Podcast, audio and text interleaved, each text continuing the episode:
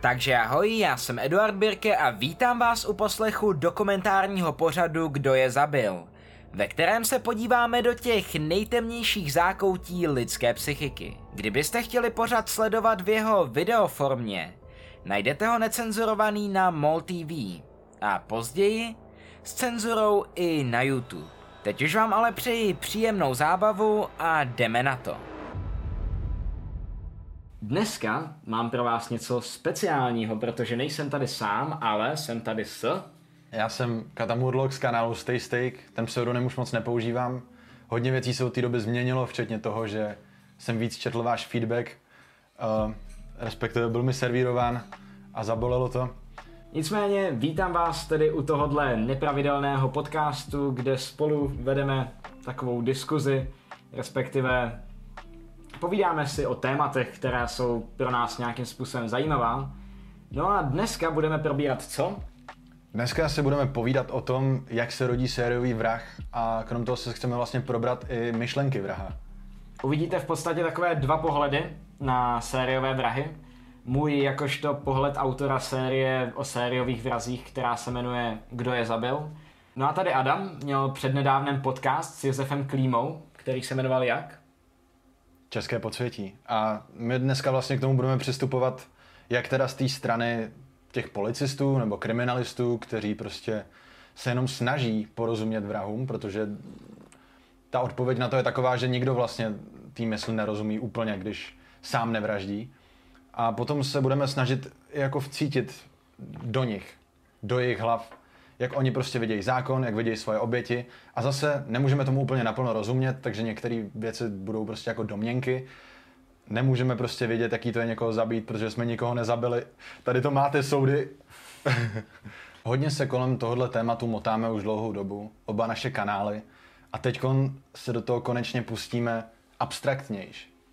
Myslím, že je to dneska minimálně zajímavý v tom, že půjdeme trošku mimo ten scénář a že nebudeme následovat pevný příběh nebo jako nějaký historický případ, ale budeme se i sami prostě vyjadřovat k tomu, jak vraždějí, proč vraždějí a jak vznikají vrazy jako celek. Ještě předtím, než začneme, tak bych vám rád představil dvě knížky.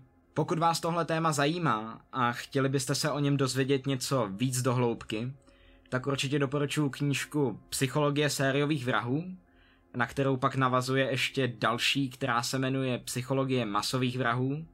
Obě knížky napsal stejný autor, Čech, Andrej Drbohlav. A jak říkám, v těchto těch knížkách se snad dozvíte úplně všechno, co jste kdy chtěli o tomhletom tématu vědět. Tímto bych chtěl poděkovat nakladatelství Grada, které mi knížky poslalo. Jo, a ještě chci upozornit, že se nejedná o placenou spolupráci, Prostě si myslím, že ty knížky stojí za to, abyste si je přečetli a nebo o nich alespoň věděli. A teď zpět k videu. Dobře, takže abychom začali, tak musíme si uvědomit, do jakých kategorií se sériový vrazy dělí. Konkrétně tady jsem vybral takovou tu oficiální kategorizaci, kterou vymyslelo FBI a ta dělí vrahy následovně. Sériový vrazy jsou dělení do tří hlavních kategorií, a to uspořádaní nebo organizovaní, pak neuspořádaní a takovej mix. Mně už jako z prvopočátku tady přijde zajímavý, že ty kategorie není to tak dlouho, co jako neexistovaly, co prostě jako se objevil ten fenomen toho, že někdo vraždí sériově a proč by někdo jako vraždil sériově, to je, když to poprvé ty kriminalisti uchopili, tak to pro ně muselo být strašně jako nonsens a šok, hmm. že někdo prostě jen tak jako chodí a vraždí pro radost.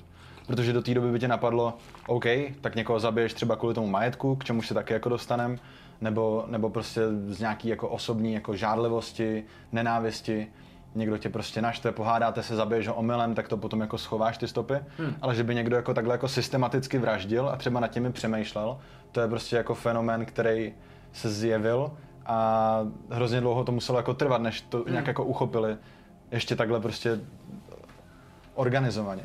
Přesně tak, eh, tahle ta klasifikace je relativně nová to vám může napovědět i to, že právě ji vytvořila FBI.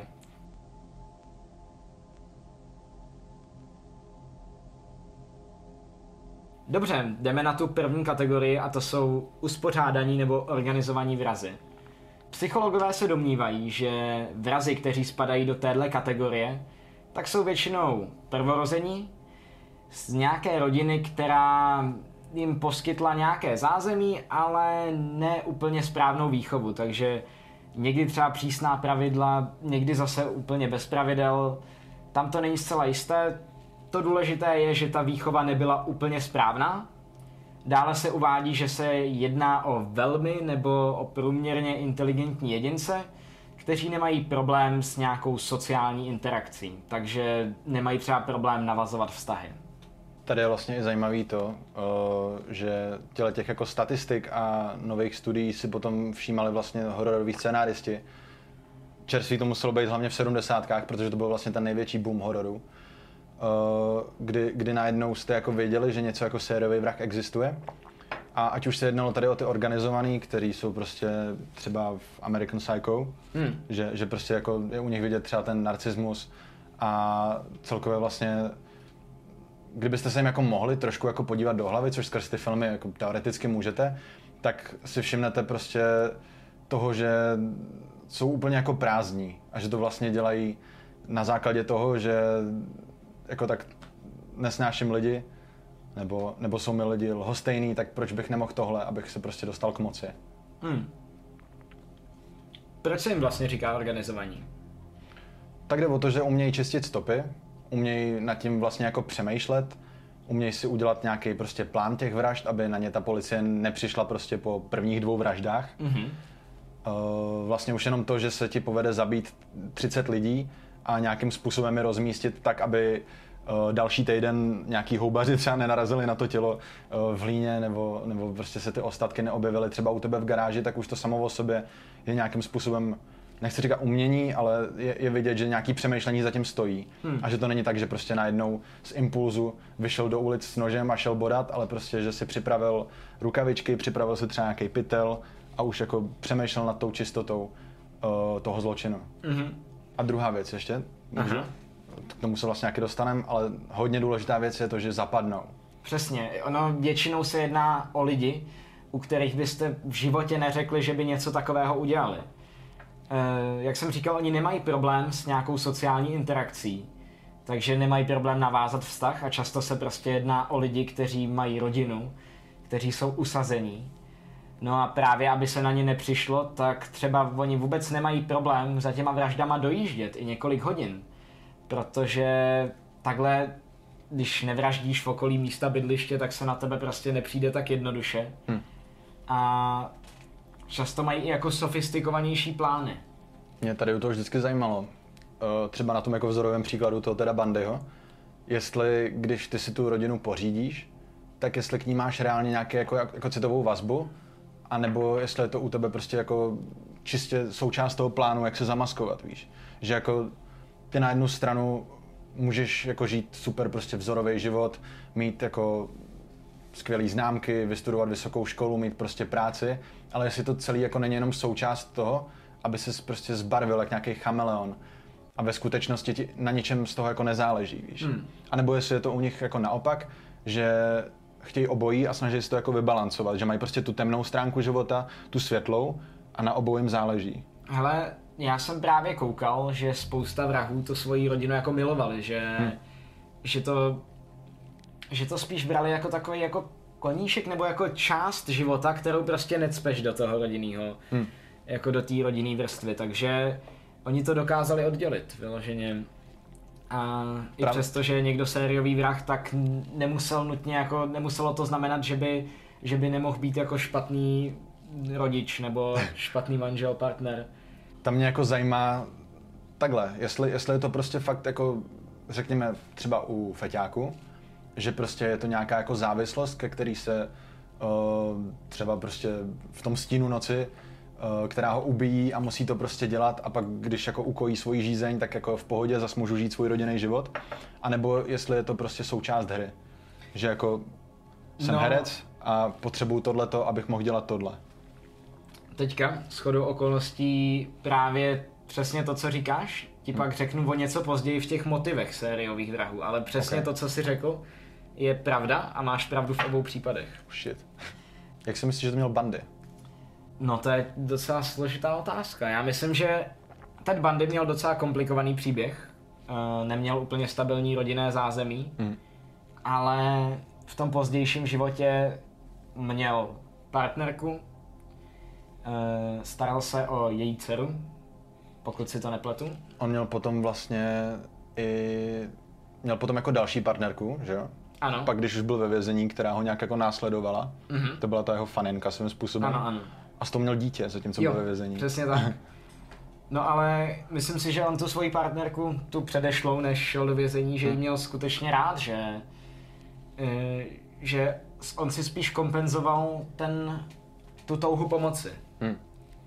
Ale jak jsem říkal, tak organizovaní vrazy mají strašně rádi přehled a dělají hodně pro to, aby nebyli chyceni, takže často tedy dojíždí za vraždami a dokonce jejich místo činu se dělí na tři podkategorie, jo? že mm, jak to říct, prostě nepřijdou, nepotkají někoho a nezabijou ho na tom místě, Hm.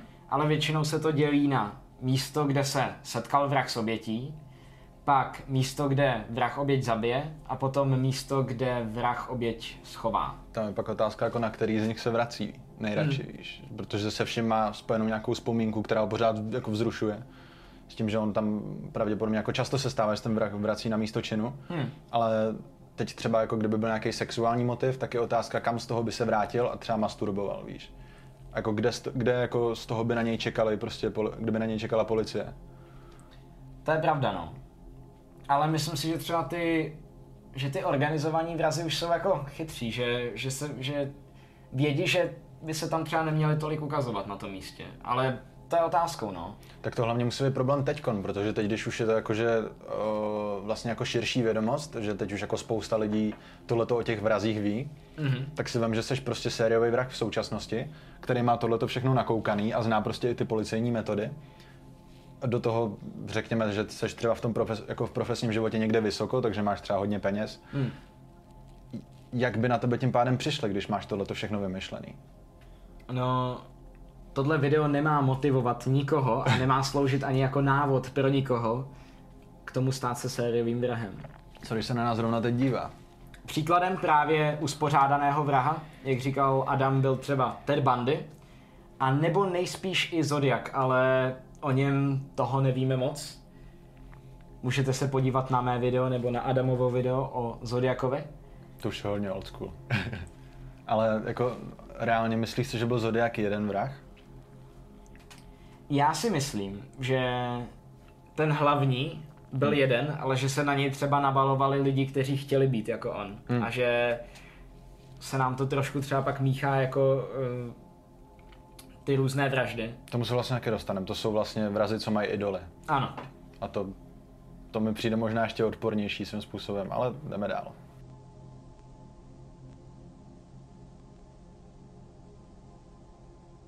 Druhá kategorie jsou neuspořádaní vrazy.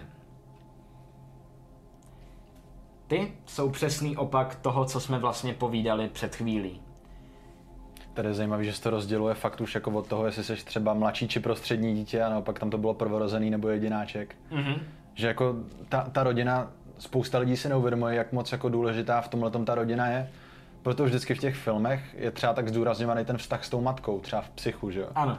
Protože prostě i na normálních lidech, jako nemusíte skončit jako sériový vrah, může to být jakýkoliv způsob jako traumatu, ale vždycky ta rodina má prostě strašný vliv na toho člověka.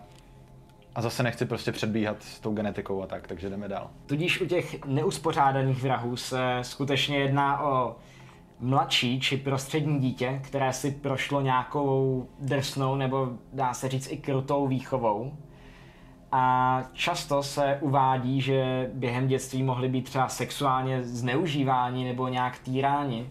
U těchto těch neuspořádaných je to teda opak v tom, že jsou vlastně jako dost nevyrovnaný, Mhm. takže často dělají chyby při těch Ano. zločinech. A naopak jsou třeba sociálně a sexuálně nepříliš zdatní, což vlastně u těch uspořádaných mm, jim to vlastně hrozně jako fungovalo těm uspořádaným, ta, ta jejich maska, že můžou někam přijít a tvářit se prostě jako alfa samci, zatímco u těle těch už to naopak budou třeba i jako podivíni, Přesně. nebo, nebo introverti prostě absolutní. U těch uspořádaných tam si můžete všimnout, že třeba Ted Bundy, on tím, že byl atraktivní a tak nějak jako šarmantní, se dá říct, charismatický, tak on dokázal přemluvit spoustu těch žen, aby s ním někam třeba šla. A potom vlastně i policistů, že jo? Protože Přesně. když se třeba pohyboval někde, kde neměl, tak říkal věci, které se prostě naučil na právech, kde byl třeba rok. A vlastně uměl i dobře lhát, že jo? Protože on reálně si nastudoval jenom dost na to, aby mohl předstírat. A i když jako nebyl až takový jako winner v tom životě, jako, jako se tvářil. Hmm. Přesně. A pak tam máte někoho, kdo přesně někoho neuspořádaného, kdo vlastně na vás hned působí podivínsky, neumí třeba mluvit s lidmi, tak tam to má mnohem těžší vlastně. Někoho přemluvit, aby s ním někam šel. Nebo když ho třeba chytne policie, tak vymluvit se z toho. A proto tady máme právě příklad toho Jacka rozparovače, že jo? který vlastně zabíjel na ulici. Mm-hmm. A Čikatela, který mu to bylo ve úplně jedno, kde zabíjí. A pak jako se s tím hrál. U těch nevyrovnaných se právě uvádí to, že často zabíjí v okolí svého bydliště. Mm, ten důvod může být různý. Jeden z nich je třeba, že nemají žádný spolehlivý způsob, jak se dopravovat někam daleko. A třeba právě Andrej Čikatilo, ten zabíjel vlastně v té oblasti, kde bydlel. Po případě, když měl nějakou pracovní cestu, tak toho využil. Mně tady přijde docela zajímavý kontrast v tom, že právě Čikatilo hm, zabíjel ve svém prostředí, uh-huh. zatímco Bandy moc dobře věděl, že když pojede do jiného státu a zabije tam, tak prostě to budou muset řešit jiný policejní okrsky. Hmm. A který mezi sebou právě v té době jako špatně komunikovali. Ta síť prostě nebyla tak propojená a kvůli tomu to procházelo tak dlouho. Ano. Nejsem si moc jistý, proč to procházelo čika, eh, tomu Čikatilovi tak dlouho. Podívejte se na mé video a zjistíte to. Ale ve zkratce, já vám to povím. Je to proto, že ty sovětské autority a celkově policie si nechtěla za prvý připustit, že má v revíru sériového vraha. A taky proto, že Čikatilo byl aktivním komunistou a straníkem tak, a dokonce byl i vzdělaný učitel, takže hmm. přece nebylo by pravděpodobné, aby zabíjel učitel, člověk, co je ve straně a vlastně někdo takový, jo, že oni ho už dokonce jednou vyslýchali, ale protože byl ve straně a byl učitel, tak ho dokázali zase, jako dokázali si odůvodnit to, že to nebyl on. Tady je pak otázka, jestli byl doopravdy jakoby až tak jako neuspořádaný, protože docela jsem jako ta, ta jeho maska docela fungovala na jednu stranu a na druhou vlastně jako vraždil jako úplný zvíře. Hmm, přesně, ono, tady je to, musíme brát v potaz, že není to tak nebo tak, protože to o tom ještě budu mluvit, je, existuje ještě mix toho uspořádaného a neuspořádaného, hmm. ale právě ti neuspořádaní vrahové často prostě potkají tu oběť, chvíli s ní jdou a pak ji zabijou nějakým, nějakým jako hodně krutým způsobem. Často používají tvrdou sílu, po případě se snaží nějak přemoct tu oběť a zabijou ji hned na tom místě, kde ji potkají, nebo kousek dál.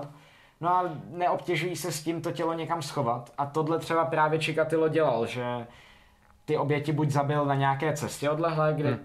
tu, kde tu osobu potkal, po případě je někam dokázal odvést a to tělo tam většinou nechal. Takže je, je, to, je to složitější. Nedá se Možná u toho čekatela se nedá říct, jestli byl vyloženě neuspořádaný. Jako taky tak ho mohli prostě odchytit dost dřív, protože vím si, že mu toho prošlo hodně. Hmm. Hmm.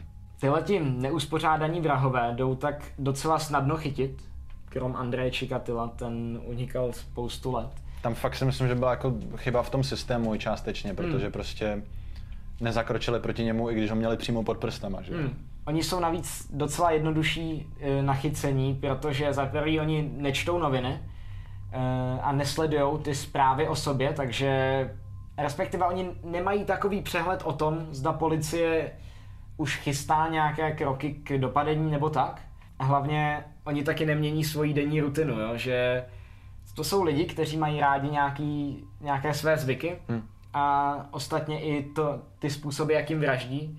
Takže jak říkáš, může se to stát, že prostě když se objeví snadno ten vzorec a děje se to ve stejné oblasti, na stejném místě, tak už pak se tam vytvoří něco, díky čemu by se dalo v podstatě odhadnout, kde ten vrah za, zaútočí příště, po případě eh, kdo by to zhruba mohl být.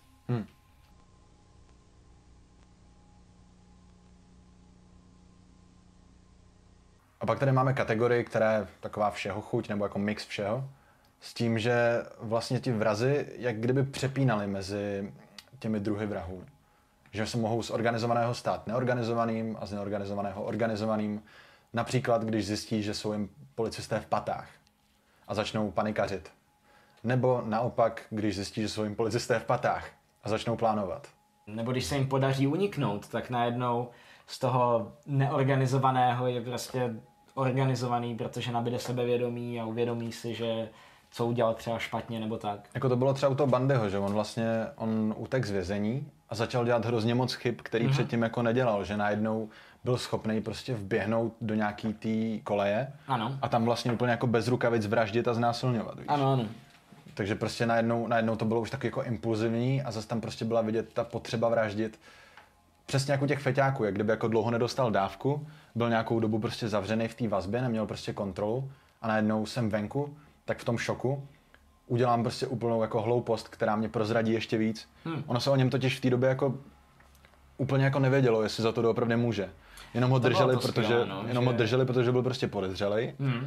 ale měl prostě nějaký alibi, měl tu rodinu a jediné věci, co k němu směřovaly, tak byly prostě charakteristiky vlastně jako výpovědi těch svědků a to, že jezdil tím autem konkrétním. Oni ho hledali podle toho auta, který Ano. bylo hrozně jako uh, Nápadné takové. pěst na oko, no prostě. Myslím, že byl, byl to oranžový Fox br- Brouk, že? Jo, myslím, že jo. no. A, a potom právě jakoby uh, tím, že se mu podařilo utíct, tak asi nabral trošku toho sebevědomí a on vlastně utek dvakrát.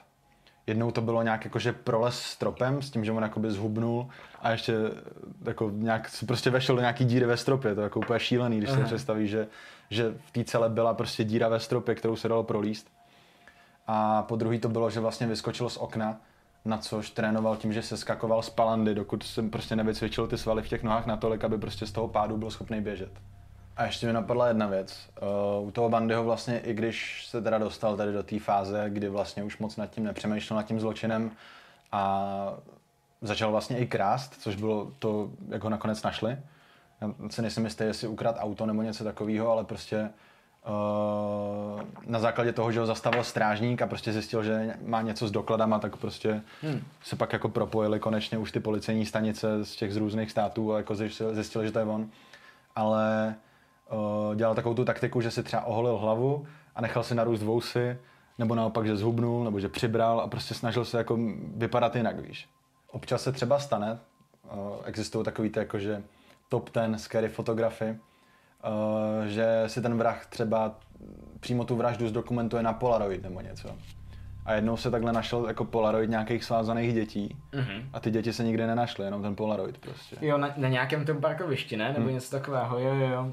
Nebo takhle koluje už dlouho jako fotka, teď nevím, co to přesně bylo za vraha, řekněme, že to sem doplníme nějakou poznámkou nebo tak, kde vlastně, já ti to ukážu, počkej. Tohle to kolovalo docela často. Aha. Byl ten Robert Ben Rhodes a ten vlastně fotil tý holce 14 a fotil ji předtím, než ji prostě začal jako mučit. Aha.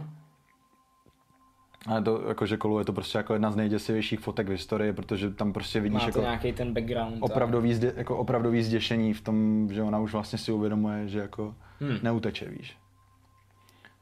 S tím, že on podle všeho byl zodpovědný za asi 50 žen, jako říká se to o něm, že zabil 50 žen, nejsem s ním úplně jistý, jo, to je nějaký Pinterest, jo, ale eh, mezi rokem 75 a 90, no. Ona konkrétně se jmenuje, on byl odsouzený na doživotí, ona se jmenuje Regina K. Walters. Na tom bandym je vlastně strašně zajímavé, že během toho soudního procesu to bylo celé rozdělené na dva tábory a vlastně se nevědělo, jestli fakt za to může on. A je, je to strašně jako, když se nad tím zamyslíš, hmm. tak je to takový jako, je, je to zkrátka zajímavý, jo, že to mě třeba štvalo na tom filmu, teďka co vyšel, Ten s tím Efronem? ano, Jo. že kdybys nevěděl, co Ted Bundy udělal, A. a tak by to bylo strašně za, jako zvláštní a takový napínavý pozorovat, jestli náhodou ten Ted Bundy není jenom jako oběť nějaký justiční, nějakého justičního omylu. Tak oni se to na to vždycky snaží uhrát, protože Mhm. mm-hmm. to je vlastně jako jediný způsob, jak se z toho dostat, ale tam ho prozradilo nějaký to kousnutí, ne? Jo.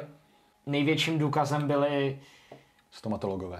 no, ty dentální záznamy, že vlastně na eh, to kousnutí odpovídalo jeho vlastně zubům. Hmm. Což je zvláštní, že třeba uvědomil jsi někdy, že strašně moc lidí, nebo až jako nezdravá většina, nebo nezdravě moc lidí, hmm.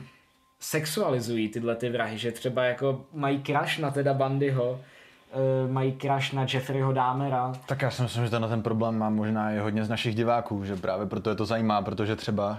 Ale třeba někdo, to, to jsem dám, tu fotku, on si někdo vyloženě nechal vytetovat to kousnutí ted, uh, teda Bandyho.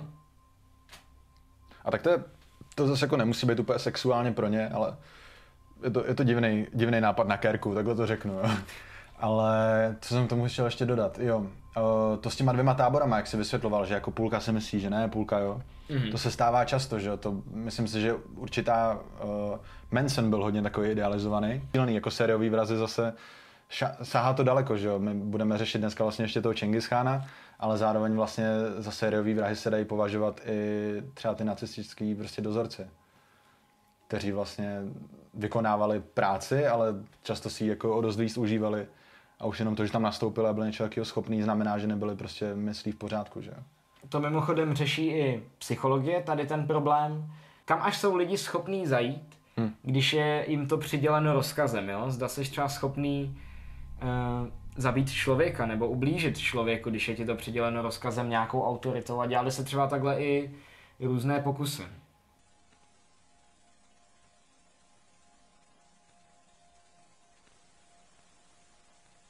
50% of the subjects obey the experimenter's commands fully in the experiment depicted in this film.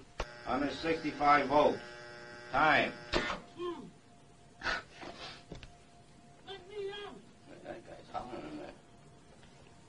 Continue, please. Go on. The experiment requires that you continue, teacher. Yeah, but uh, I'm not going to get that man sick in there. It's absolutely essential that you continue, teacher. I mean, who's going to take the responsibility if anything happens to that gentleman? I'm responsible for anything that happens here. Continue, please. All right, next one. Slow. Wrong. Answer is neck. 300 volts. Ta autorita je ve výsledku vlastně jako dost nebezpečná věc. Zas prostě moc. To je celý, je to celý o té moci. Hmm. Ty, když jako si uvědomíš, že um, máš prostě v rukou něčí jako lidský život, tak už na ně pohlížíš třeba jako na zboží nebo jako na krysu nebo něco a najednou ti jako nedělá problém lusknutím prstu, jenom aby si něco dokázal, jakože teď, hmm. teď seš pánem ty prostě, to no, šílený. To mě přivádí k jedné myšlence. No. Oni vlastně kromě toho organizovaného, neorganizovaného a společného jako té kategorie, tak existují ještě jako zvláštní kategorie.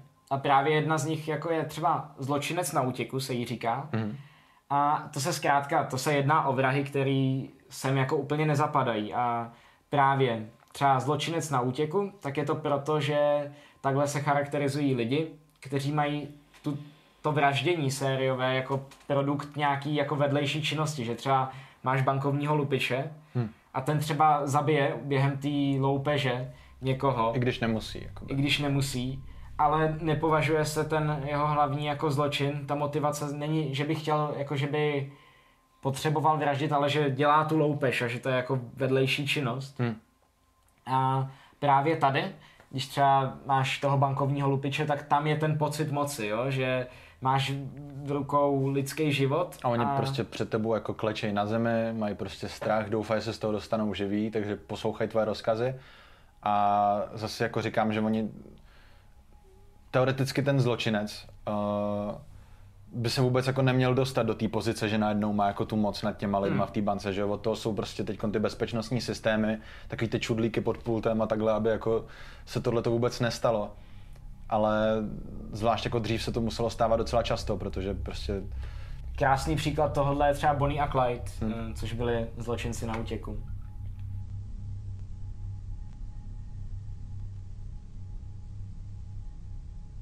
Pak tady máme další kategorii, těm se říká andělé smrti.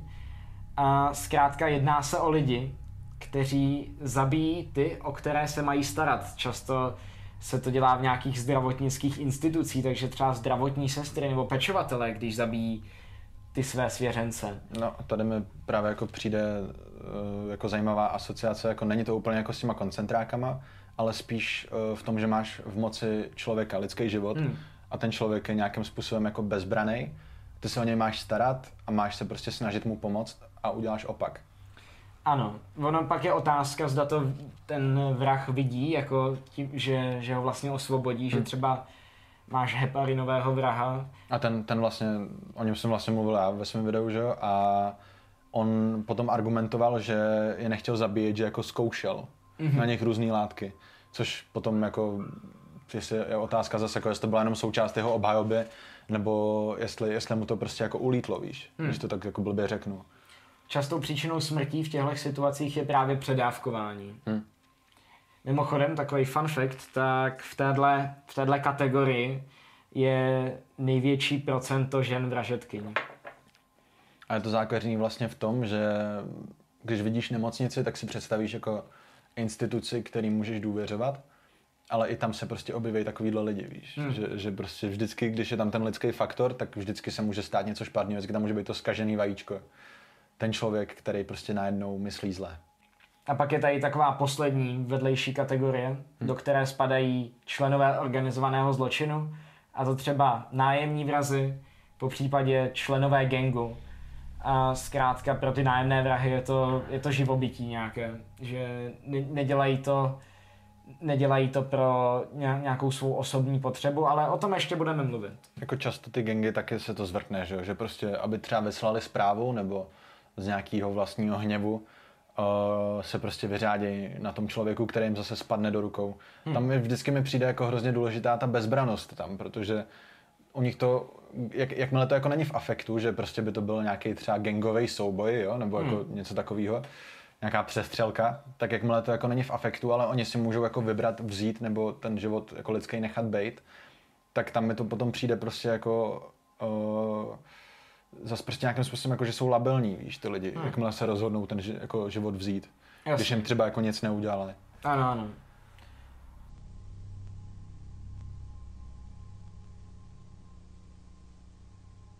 Samozřejmě teď jsme vám představili nějaké kategorie, do kterých sériový vrahy dělíme.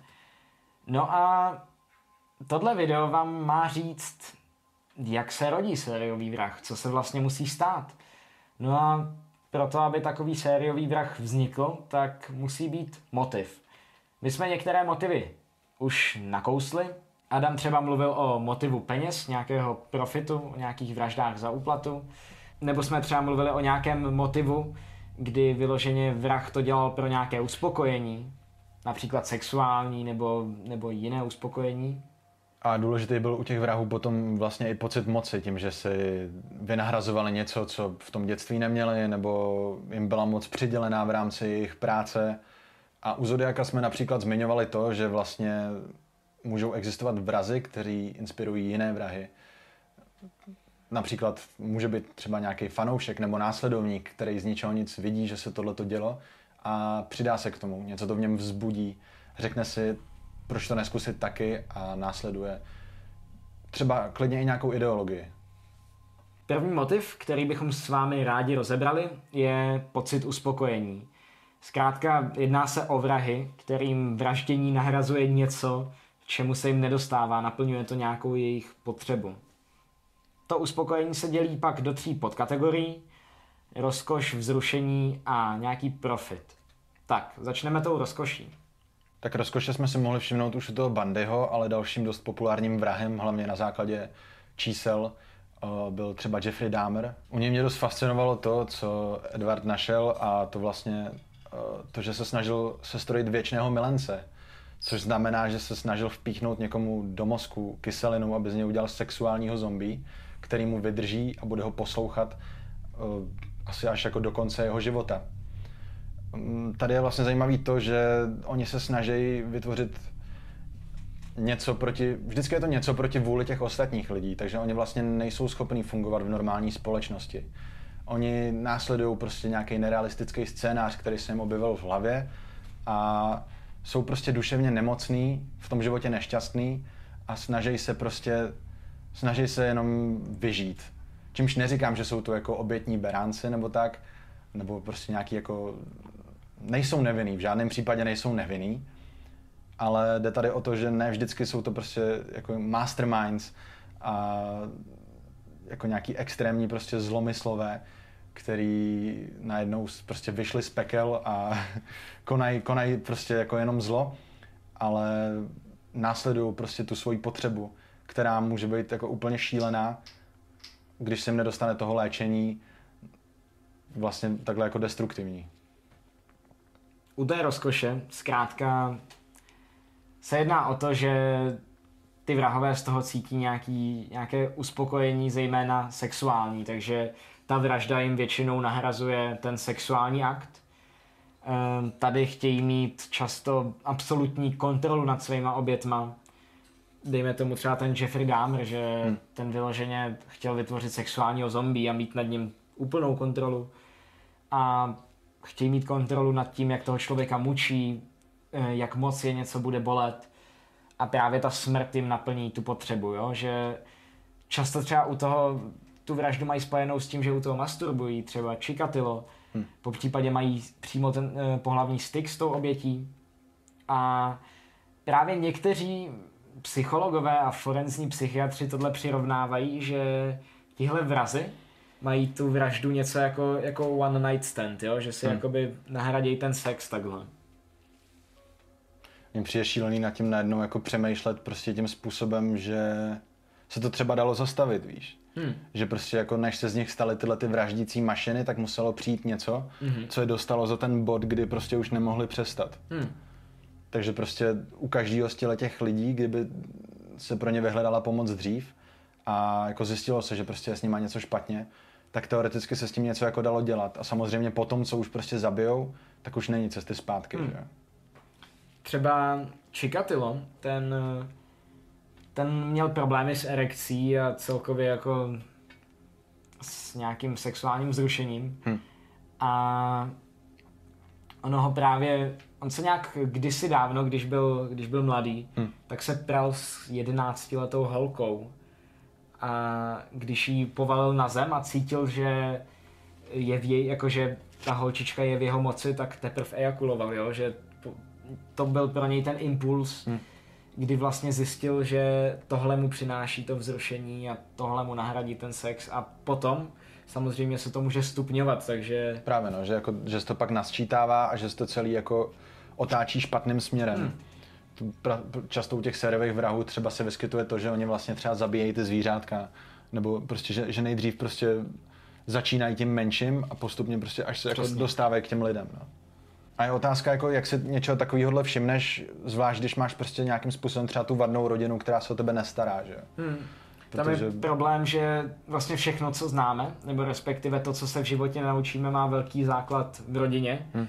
No a když máš rodinu, která ti nedá ten správný základ, neukáže ti ty morální hodnoty, nějaké ty morální normy, tak ani vlastně nevíš, co je správně.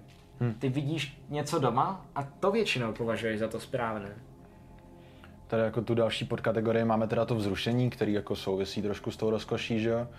A jde tam vlastně o to, že to berou jako sport, mm-hmm. což mi připomíná třeba lesního vraha, mm-hmm. který, který vlastně jako chodil jen tak jako střílet do lesa, jak kdyby chodil střílet zvěř, tak chodil mm-hmm. střílet lidi.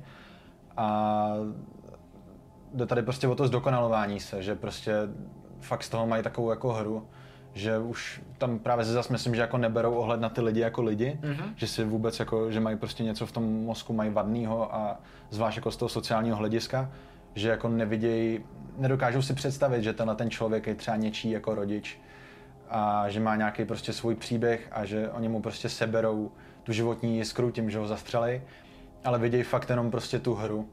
No a právě vrah Robert Hansen, ten udělal třeba to, že on ty lidi, odvezl na nějaké odlehlé místo, tam je hmm. vypustil do, prostě do širé pláně, vzal si pušku a lovil je jako zvěř, že vyloženě si z toho udělal hon. A nebo například Zodiak, ten taky v jednom dopise psal, že mu zabíjení přináší větší jako rozkoš, než, než mít prostě sex se ženou, jo. Že, nebo ne jako rozkoš, ale že to je prostě vzrušující. Že mu to přináší prostě to, nějaký ten adrenalin. A většinou tady právě nebývá žádný sexuální aspekt, proto se oddělují tyhle ty dvě kategorie. A třeba jak si říkal, tak ty lidi se chtějí zdokonalovat. Chtějí vytvořit prostě dokonalý zločin, berou to jako sport, takže prostě ve svém koníčku a ve sportu se chceš zdokonalovat, takže tady prostě si pak na to nakoupí lepší vybavení, naučí se líp střílet. To se vlastně pak je spojuje s těma idolama, že se jako, mm, jsou schopní třeba i předhánět s těma, jako, ať s vrahama z historie, nebo s vrahama, který jako současně jsou hmm. někde ve světě třeba. Uh, oni jsou občas, jako většinou jsou to samotáři a jako loví sami za sebe, ale taky jsou, myslím, zdokumentovaný případy, kdy třeba ty vrazy spolu nějak komunikovali. Jo, jo, jo. Třeba jako dopisama nebo tak. Mm-hmm.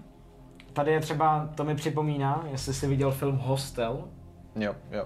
Mě to teď připomnělo jako mlčení jehňátek, ale pokračuj. No právě v tom hostelu, já vám vyspojiluju několik desítek let starý film, hmm. ale ne, to ne, nebude, no možná už to bude, 2005 je hostel? No. Teď si nejsem jistý. Ale právě, jakoby ta zápletka toho filmu je, že na Slovensku existuje nějaká jako lovecká organizace, která vždycky unese nějakého cizince hmm. a prostě milionáři si pak platí za to v aukci, koho můžou jako e, nějakým způsobem zavít. A yeah. můžeš si vlastně určit, jestli ho chceš ulovit, nebo jestli chceš co, cokoliv s ním dělat, jo. Hmm. Takže tady to třeba vidíte jako i v té populární kultuře. To vlastně pak je ten track s bílým masem, že to jsou vlastně taky prostě úchylové, když, když obchodou s lidma, že pak tady máme součástí toho uspokojení ještě jednu podkategorii a ta se nazývá profit a tam zkrátka spadají ti vrazy, kterým jde o nějaký, nějaký obohacení, ať už to je, většinou to je finanční obohacení. Hmm. To se pak často děje prostě v nějakých rodinných kruzích, když třeba někomu jde o dědictví. Takže prostě se zbaví uh, těch rodinných příslušníků, aby to spadlo na něj, nebo tak, že jo? Přesně. A většinou pak i ten vrah čeká několik let, než zabije někoho znovu, protože takhle by se na něj přišlo. Hmm. Kdyby ti najednou prostě umřelo strašně moc příbuzných, ty si A tak sám. ono, jako když zabíjíš té rodině, tak jako to je vlastně první, kdo tě napadne jako podezřelej, že hmm. ty, ty rodinný příslušníci. Nebo, nebo nějaký kolegové v práci a takhle, prostě to, to je jako za prvý je to hloupý a za druhý uh, málo kdy si myslím, že je to úspěšný, no. Uh-huh. Z nějakých známých vrahů tady máme Henryho Howarda Holmesa, který vlastně zabíjel i z velké části kvůli pojišťovacím podvodům. Hmm. Nechával si peníze těch obětí a Mimochodem, pokud nevíte, kdo je Henry Howard Holmes, tak se podívejte na video od Nicole Kaštylové, toho zpracovala, doporučuji. No a pak tady máme, kromě tady těch vrahů, tak prostě nájemné vrahy, hitmeny, který kterým vlastně těm jde už jako čistě o peníze. Neměli by v tom mít uh, jako neměli by v tom být nějak jako emočně zainteresovaný, protože pak by ztráceli na té profesionalitě. A kdyby v tom viděli jako uspokojení, tak by jim to pravděpodobně jako i zhoršovalo tu jejich efektivitu, že? Ale těžko říct. Tam prostě, když jste dobrý nájemný vrah, tak nikdo nezjistí, že existujete, takže tak. Jako další tu máme lidi s misí, kteří žijí v určité iluzi, že pomůžou světu, když budou útočit na třeba určité skupiny obyvatelstva. Eh, může se jednat prostě o nějaké rasy, náboženská vyznání, ale může to být třeba i prostitutky, kriminálníci, eh, lidi, které, prostě část společnosti, kterou oni považují za horší. Prostě jedná se o ty lidi, kterým vadí nějaká skupina obyvatel a tak se prostě snaží jakoby pomoci světu, mají ten pocit, že to vadí všem, ta skupina obyvatel. Hmm. No a tak se snaží pomoci světu tak, že ji vymítí, nebo snaží se jí vymítit. Takže máte vrahy, který, kteří zabíjeli bezdomovce, hmm. Jackie Rosparovac třeba zabíjel prostitutky, někdo zabíjel alkoholiky, drogově závislé. Můžou to být prostě nějaký jako radikální věřící, nebo prostě Přesně. klidně nějaký jako neonacisti, cokoliv, prostě jako lidi, kterým chybí tolerance. Kromě Jacka Rozparovače, tady máme ještě jeden známý případ a to je vrah z Polska, eh, konkrétně z města Lodž a vlastně ten zabíjel geje. A dodnes nebyl chycený, nikdo neví, kdo to je. A tenhle případ se vyšetřoval od roku 1988 do roku 1993. O tom jsem ani neslyšel vlastně. Co se týče lidí s misí, tak tady je hodně jako podobná kategorie ale je trošku, liší se v tom zkrátka, že se jedná o lidi s nějakou psychózou, kteří jsou ovlivněni nějakou deziluzí a zkrátka nevnímají realitu taková, jaká je. Hmm. A Tak já, mně, to, mně to přijde docela podobný jako ty lidi s tou myslí, akorát jako extrémnější. Jo, jako přesně, je to podobné, jenže liší se to v tom, že e, ti lidé s misí mají pro ně nějaký jako racionální důvod, u kterého věří, že, že by se mohl líbit ostatním a reálně i se může stát, že si najde i příznivce u toho druhého, jo? že třeba někdo, já nevím, nemá rád nějakou rasu a Hmm. tak prostě věří, že, A že jako tím pomůže tomu světu. Dá nebo- se říct, že jsou jinak jako duševně zdraví, ale třeba jsou jenom extrémně hloupí. Ano, nebo může se stát, že jsou prostě nějaký jako radikálové, co se týče nějakého náboženství. Hmm.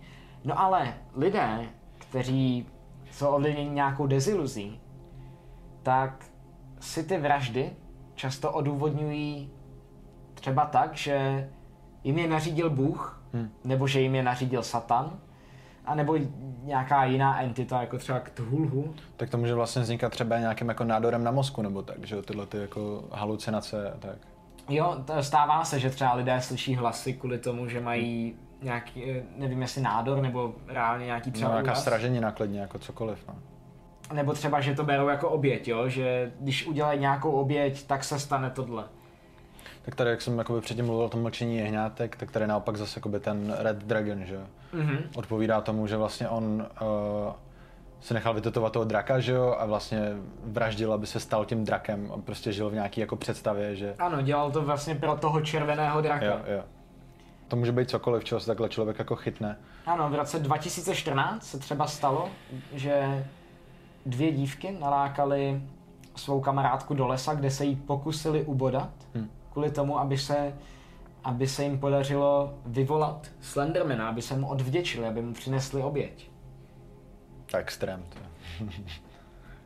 Bych nikdy jako neřekl, že Slenderman takhle zapůsobí. Já myslím, že ani, ani autor Slendermana to neplánoval takhle. Neplánoval, no. A tak to máš, já nevím, občas si to lidi jako takhle můžou jako vymyslet, že něco inspirovalo nebo že jim něco ně, jako řeklo, jenom aby působili duševně nemocně, když třeba nejsou. A to bylo třeba dost kontroverzní jako eh, s tím vrahem Lenona, že, že údajně to bylo kvůli tomu, že si prostě přečet, kdo chytá v žitě, Ano. ale těžko říct, že jo, to můžeš jako říct o jakýkoliv knížce, že jsi něco přečet a najednou si chtěl zabít Lenona. No, tady mám příklad, že eh, vrah Herbert Malin, Hm. ten zabil 13 lidí, protože věřil, že když přinese oběti naší planetě, takže zabrání zemětřesení. Hm. Nebo třeba David Berkowitz, ten je známější pod přezdívkou Samův syn. On právě údajně měl tvrdit, že, že se ďábel nebo nějaký démon převtělil do sousedovic psa a že ten sousedův pes mu telepaticky dával instrukce k vraždám. Jenže pak David Berkowitz tvrdil, že to není pravda a že si to jenom vymyslel jeho psychiatr, ehm, který se jmenoval David Abrahamson, ale zase těžko říct, protože ten David Abrahamson je renomovaný psychiatr, který psal analýzy na více sériových vrahů, takže tam je, tam je těžké říct, kde je pravda. A Ramirez pak podle všeho teda jako motivoval Satan k těm vraždám. Přesně. Ale já nevím, tady prostě vždycky, ty se reálně nikdy nedozvíš pravdu, protože zase jim, jim to nějakým způsobem přihraje do karet, když řeknou, že jsou duševně nemocný. Můžou třeba na základě toho nejít do vězení, ale jít třeba do jako mentálního ústavu, že. A, nebo jako ústavu pro duševně chorý. A chápeš, jako jasně, můžeš říct, jo, tohle jsem všechno vyplánoval, všechny jsem takhle povraždil a dostaneš do životí, nebo můžeš říct prostě, řekl mi to pes. Třeba Čikatilo, aby, aby se mu zmírnil trest, tak on se snažil ze sebe pak dělat u, u toho soudu blázna, aby, aby ho poslali do léčebny, Hm. hmm. místo toho, aby, aby byl popravený. Ale nevyšlo mu to, no. Hmm. Protože ho přeskoumali psychiatři a zjistili, že jako duševně způsobilý je, ty činy si uvědomuje Hmm. a že prostě věděli, že to dělá kvůli sexuálnímu uspokojení.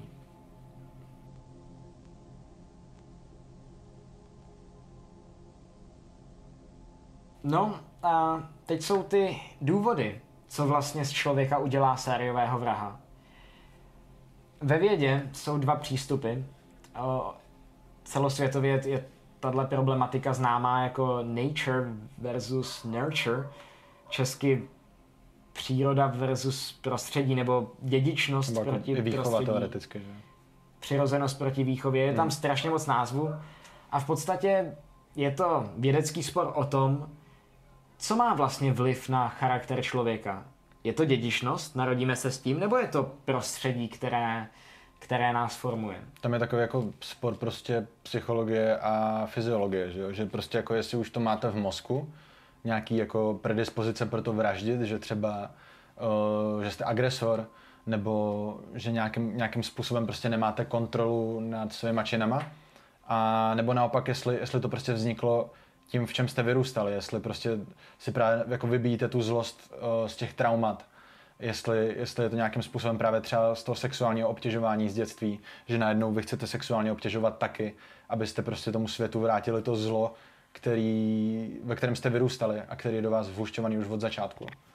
Protože uh, tam u těch psychických poruch je vlastně jako těžký porozumět někomu, kdo nevidí vůbec třeba jako dobro v tom světě. Že jako proč by měl následovat nějaký pravidla a nějakou, jako nějaký jako etický uh, struktury, uh, když žádný jako nikdy nepoznal, víš. No a co myslíš ty? Může za to genetika nebo prostředí? Tak já jako vím o tom, že prostě jsou studie uh, genetické třeba o dětech jako z dětských domovů, který přišli z nějakého špatného prostředí uh, s tím, že třeba jejich rodiče uh, fetovali zatímco oni byli jako v břichu. Tak tyhle ty všechny věci dohromady prostě pak jako jasně, že zanechají na tom dítěti jako nějaký, nějaký prostě nějaký vliv. Ale zároveň já osobně furt přisuzuju větší, větší jako uh, podíl na tom charakteru toho člověka, tomu, v čem on po, potom jako vyrůstá. Protože takhle, ty, ty když máš třeba nějaký jako agresivní, uh, řekněme, že bys třeba měl v genech prostě to, že kradeš, jo? nebo že třeba jako nějakým způsobem jako lžeš, nebo, nebo, nebo právě asi tu agresivitu hlavně. Ta agresivita ta je taková, jako, že může být v tom mozku fakt jako zakořeněná. Tak uh, kdyby tě rodiče jako vychovávali a starali se o tebe, tak tě můžou dát třeba na nějaké jako bojové umění, a můžou, můžou prostě se postarat o to, aby ty si všechno tu energii, kterou v sobě máš, tak aby si dával jako do dobrých věcí.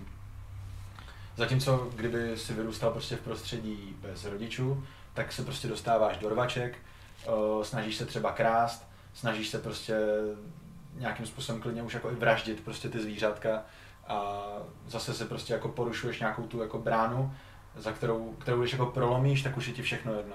My vlastně nemůžeme říct, že to je, že za to může buď genetika, nebo že za to může prostředí. Většinou se to strašně prolíná. Samozřejmě můžete mít nějaké genetické predispozice, jako je přesně agrese, eh, nebo nějaká psychická porucha, ale často to musí být doplněno tím vlivem z okolí. Mm, Jak to říct? Musíte prožít nějaké trauma, nebo máte třeba špatné dětství. Zkrátka většinou se musí stát něco, aby to ve vás tohle probudilo. Pak jakoby druhá věc ještě je, že uh, těžce se to zkoumá právě kvůli tomu, že když už uh, se jako objeví tady jako lidi, kteří mají tak špatné vlastnosti, že by jako mohli jako zdě, uh, po nich zdědit ty děti, tak uh, se jim jako nikdy nedostane úplně jako čistý šance na to uh, prokázat, že to tak není. Řekněme, uh, že bys byl prostě jako třeba Escobarovi děti zrovna jsou v pohodě, jo ale zase měli prostě spousta jako zkoušek, kterými si museli projít. Třeba to, že prostě novináři a prostě lidi a všichni se jako snažili jako dohledat, kdo to je a čekali třeba, jestli dojde k něčemu podobnému u nich, víš. Oni třeba dělali výzkumy Hmm. o tom, jak jsou na tom děti sériových vrahů. Hmm. A tam je taky toho strašně jako rozporuplných výsledků, jo? že máš třeba dceru Teda Bandyho. Hmm.